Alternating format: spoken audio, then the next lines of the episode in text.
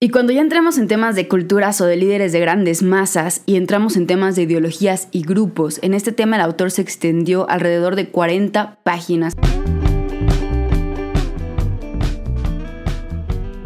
Y voy a comenzar con la frase más clara que puede tener el libro. En la verdadera educación no hay cabida para ninguna ideología. La verdadera educación consiste en comprender al niño tal como es, sin imponerle un ideal de lo que pensamos que debería ser. Nada nuevo de todo lo que hemos estado diciendo, pero sí que cada vez más clara nos deja su idea de educación el autor. Cuando Krishnamurti habla de grupos ideológicos, se refiere principalmente a tres en específico, gobierno, grandes empresas y religión organizada.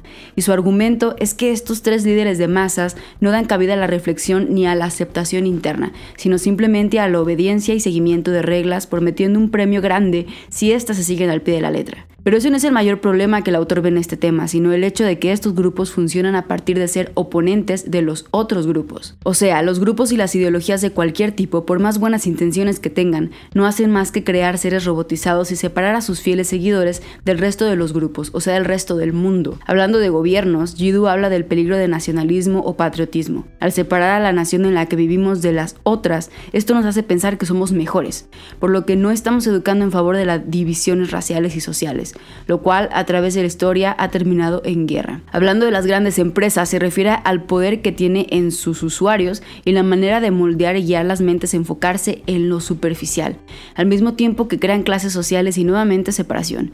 Y por último, hablando de religión organizada, haciendo hincapié en que las personas que forman parte de este grupo creen que tienen la verdad de la vida y por lo mismo no logran entender ni aceptar a los que piensan o vivan distinto a ellos.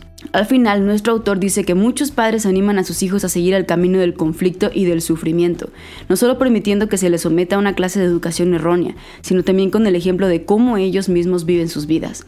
Y luego, cuando los hijos se hacen mayores y sufren, rezan por ellos o intentan excusar su comportamiento. El verdadero educador sabe que la realidad o Dios se manifiesta cuando hay conocimiento propio y por tanto libertad, por lo que la educación religiosa en su verdadero sentido debería consistir en estimular al niño a comprender su relación con las personas, las cosas y con la naturaleza. La conclusión acerca de la importancia de no guiarse por ideologías es que mientras la educación se basa en principios preconcebidos, quizá consiga producir personas eficientes, pero nunca creativas. Este es solo una pequeña parte del episodio entero del libro de la educación y el significado de la vida escrito por Jiddu Krishnamurti. Si quieres escuchar todo el episodio completo, te recomiendo que lo busques, estará un poco más abajo, es el episodio 1. Y si no, de igual manera estaré subiendo por temas lo que el autor plasmó en este libro que me ha servido muchísimo para entender un poco más de qué va la educación. Como siempre, te agradezco muchísimo que estés aquí y que siempre estés buscando educar y educarte.